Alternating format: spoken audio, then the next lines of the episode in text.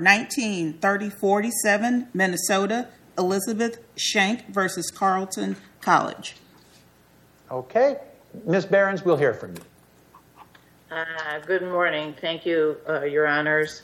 I represent Elizabeth Shank, and I'm before the court asking you to reverse the summary judgment granted in favor of Carleton College on the claims that were remaining after Carleton College's motion to dismiss. I'd like to start with the Title IX claim, and I would ask the court to look carefully, as you will, at the factual record here, because there is substantial material fact disputes about a number of actions that Ms. Shank has alleged showed that Carleton was unreasonably acting clearly unreasonably on known facts. And I will begin chronologically, starting with the procedure that was held against Student One. It is undisputed that Student One raped Ms. Shank in a Carleton dormitory. It is also undisputed that right after the rape, Ms. Shank went and sought medical attention and a token to get to the hospital. It's undisputed the token was not given to her, although I believe that there was a dispute about whether she asked or not. But again, on a summary judgment, that should be resolved in Ms. Shank's favor. It is undisputed that alternative housing, a right that Ms. Shank had under Carleton procedures, was not offered to her at that point. She spent a number of months living across the hall from the student who had raped her. Ultimately, it came out that that she had been raped by Student One. It further came out that Student One had been offered a residential assistant position at Carleton, and at that point, Carleton largely took over the procedures. Could I ask, Ms. Behrens, I'd like to ask a question on something that you just mentioned, and that is the when or whether Ms. Shank was moved from her dorm room. If I understand correctly, the Carleton, is it undisputed that Carleton didn't know the identity of Student One in the fall? Is that correct?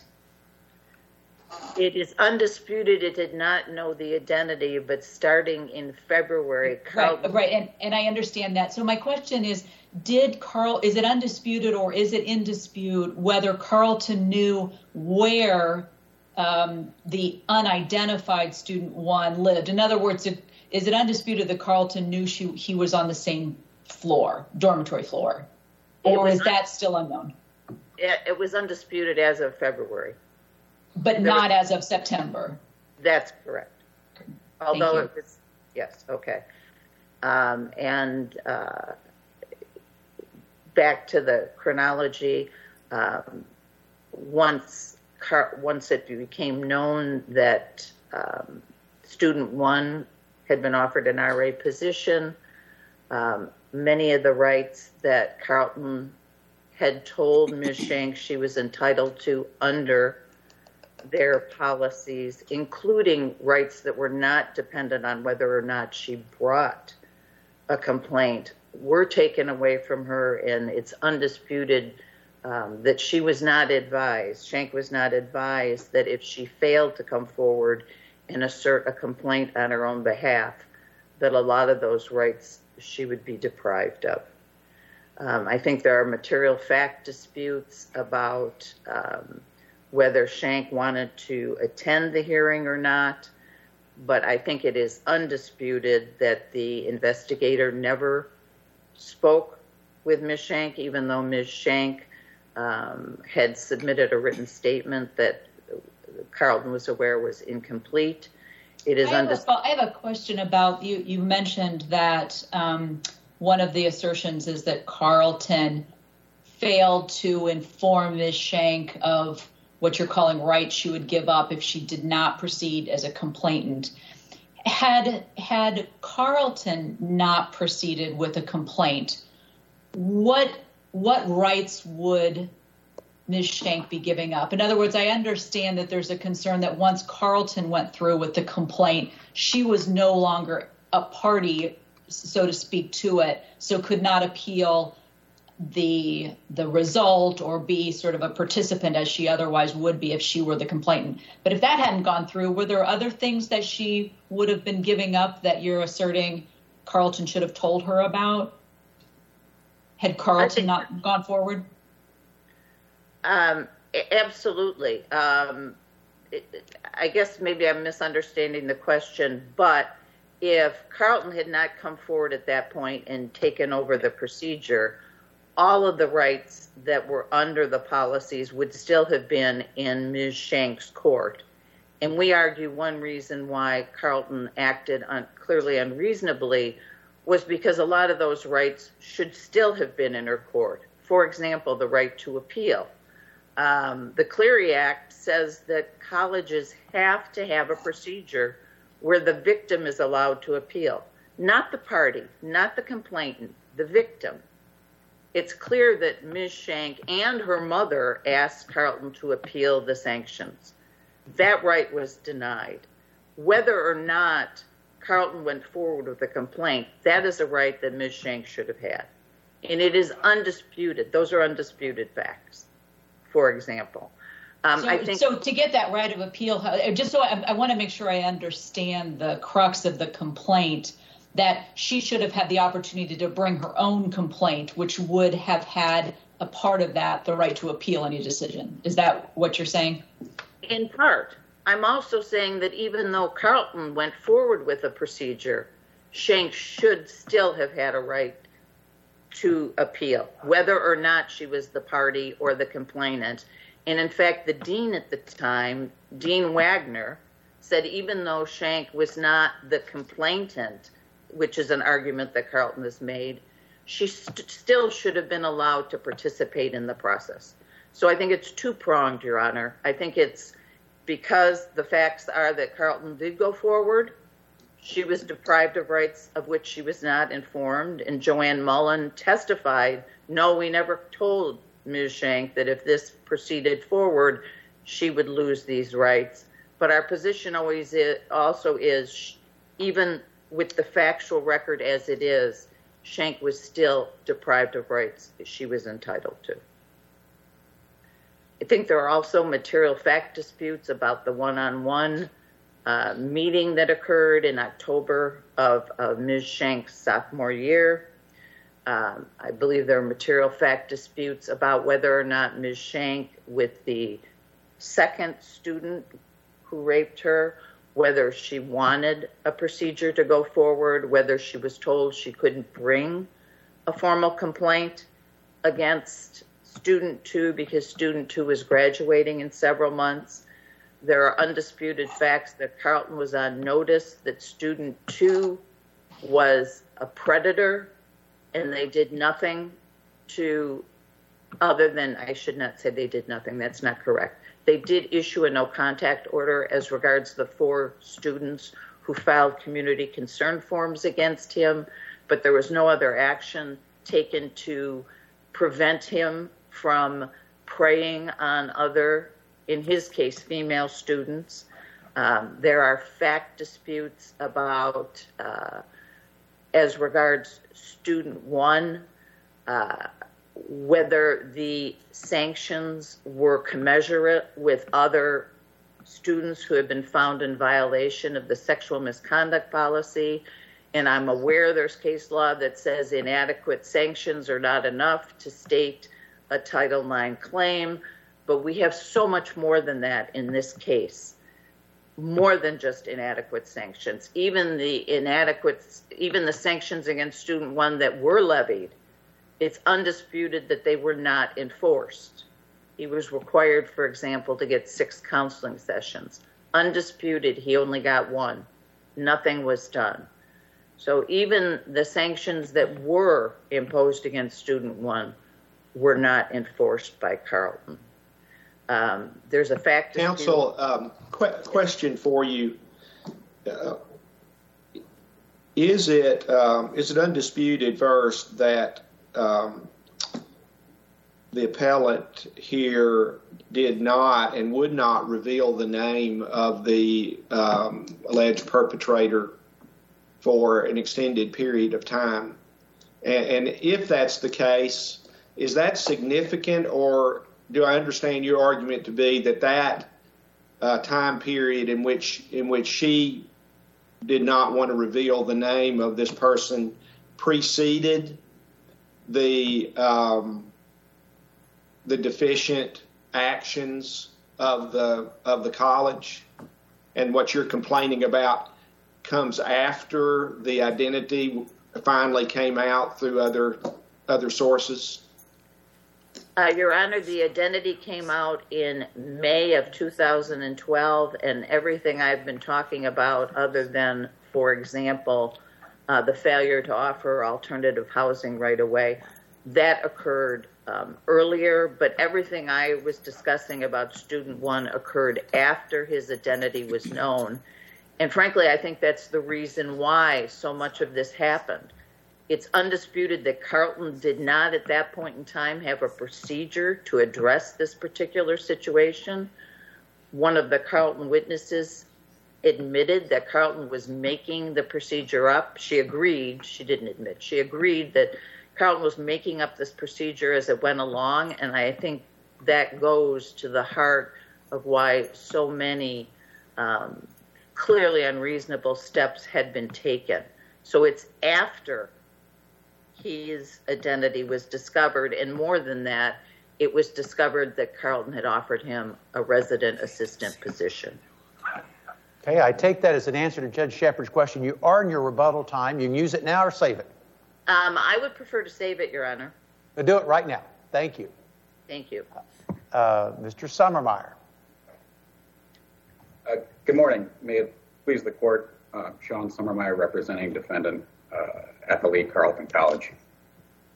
Your Honor, I submit to the court that the material facts of this case, that the true material facts that matter to the outcome of the legal claims are not in fact in dispute.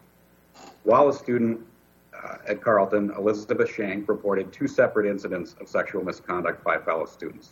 With respect to the first, Ms. Shank repeatedly expressed reluctance about pursuing a complaint against her alleged assailant, but she was nonetheless concerned when she learned that he might serve as a resident assistant. Counsel, let me interrupt you off the bat to say, as you know, they've got two experts who say that's normal. How do you respond to that as a college and as the attorney here today? How do I respond to the expert testimony? I think that's what their experts are really saying, is that's normal. Sure. There's no dispute that may be normal, but there's also no dispute that under the law, Carleton can only act and respond to information that it knew at the time. If Ms. Shank was reluctant or didn't want to disclose the identity of her assailant or didn't want to proceed, that is her right. But Carleton nonetheless has an obligation under the law to take appropriate action when it learns of sexual misconduct. If Carleton knew that the unidentified student One lived on Ms. Shank's dormitory floor by February, why didn't that trigger the obligation under its own policies to find her alternative housing? Now, I want to focus on Judge Kelly, in answering your question, I want to focus on the undisputed facts with respect to that incident. Ms. Shank had been living in the dorm with Student One since September. She had not brought the assault to the attention of any authority at Carleton. She was hospitalized in February. She returned to her dorm room with the consent and support of her parents and health professionals. She did not want to disclose the identity of Student One at that time. Now, it is not clearly unreasonable for Carleton, knowing all of that information, to allow Ms. Shank to return to her dorm. I think No, maybe I misunderstood. I thought in February when the poster came out that then, while he wasn't identified by name, I might, and perhaps I've misunderstood, but I thought Carleton at that point knew, either through the community forum notations or some other information, that Student One at a minimum lived in her dorm or on her floor. Is that not right? That's correct. It did know that in February. And so why wouldn't that trigger their obligation to at least offer the move at that point? I don't believe there is an obligation under Title IX case law to offer a move. Now, it's undisputed that within a couple of weeks, I think 4 or 5 weeks of returning to her dorm, Ms. Shank asked to be moved. And when she did, she was moved immediately. And Carleton staff made sure that move was facilitated without her having to explain her situation or the reasons for it. And I think the closest case here is the Maher versus Iowa State case, where the plaintiff in that case said it was deliberately indifferent for you, the school, not to move me when I requested it. And this court found, no, it was not deliberately indifferent not to move the plaintiff during the pendency of the disciplinary proceeding.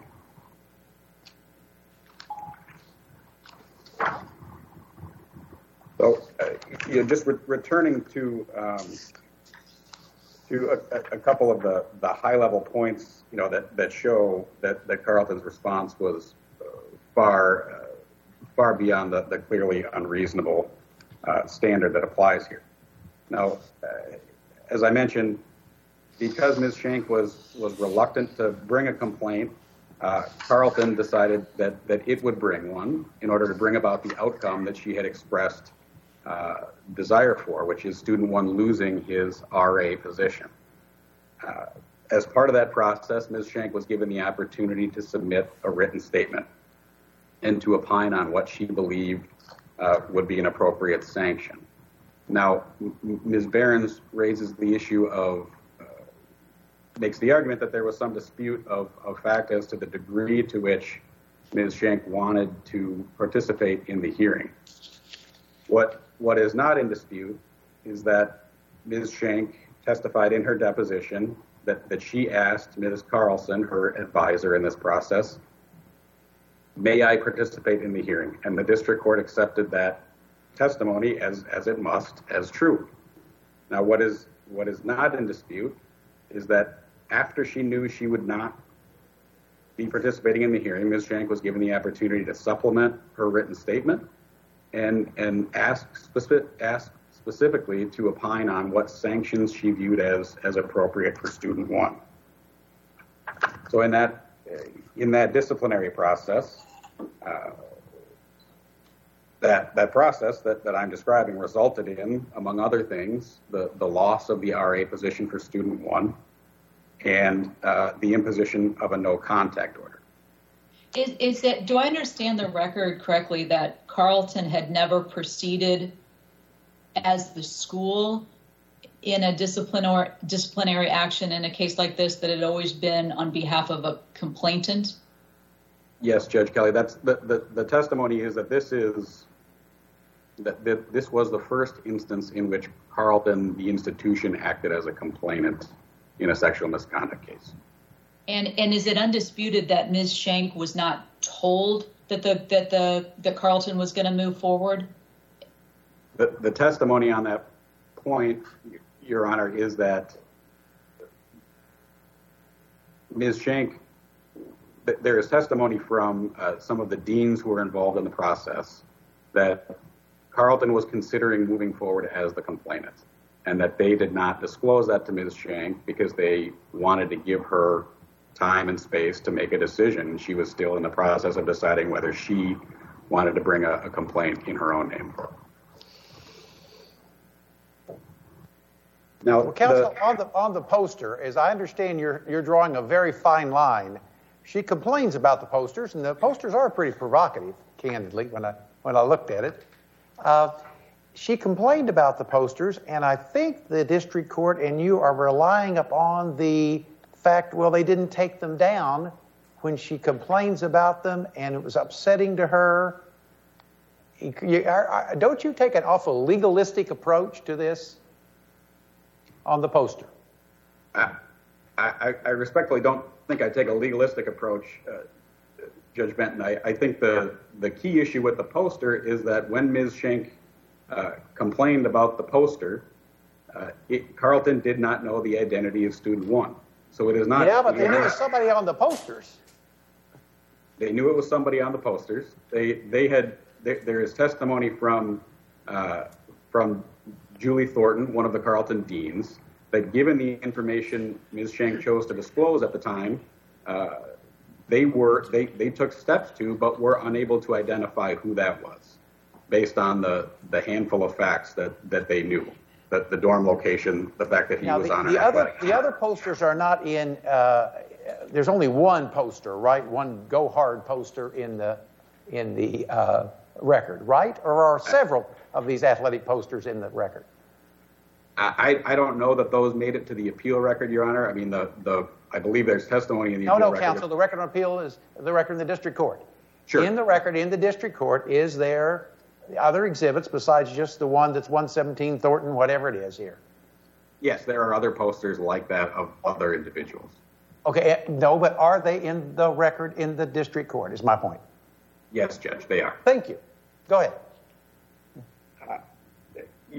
I think another key issue on the poster, and this kind of dovetails with the Ms. Shank wanting to fault Carleton for her remaining in her dorm, is that Carleton knew that Ms. Shank had, as I said earlier, returned to the dorm with the assent of her parents and her medical professionals, and had a plan for ongoing treatment with a therapist at the college.